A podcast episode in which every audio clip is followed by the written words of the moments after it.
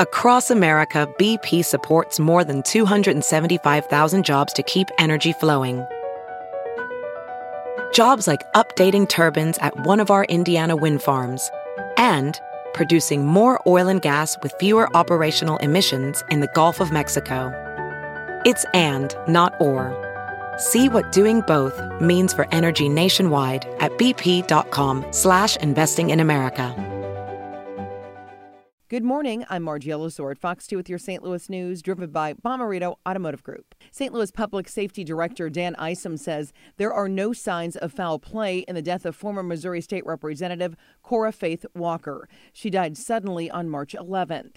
She attended a birthday party for Mayor Tishaura Jones. They went to a hotel room with an unnamed person. That person left the next morning. Walker left two hours later and collapsed in the hallway. A Good Samaritan called for help. EMS crews took her to the hospital where she died. Police have interviewed everyone involved. They're still waiting on the medical examiner's final report.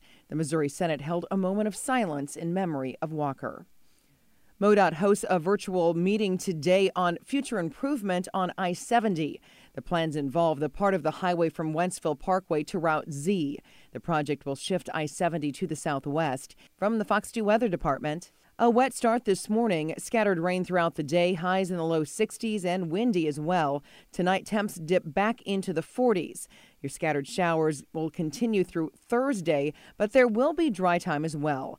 Much cooler by Thursday with highs only in the 40s, overnight lows into the 30s. Then quiet weather Friday that will last through your weekend end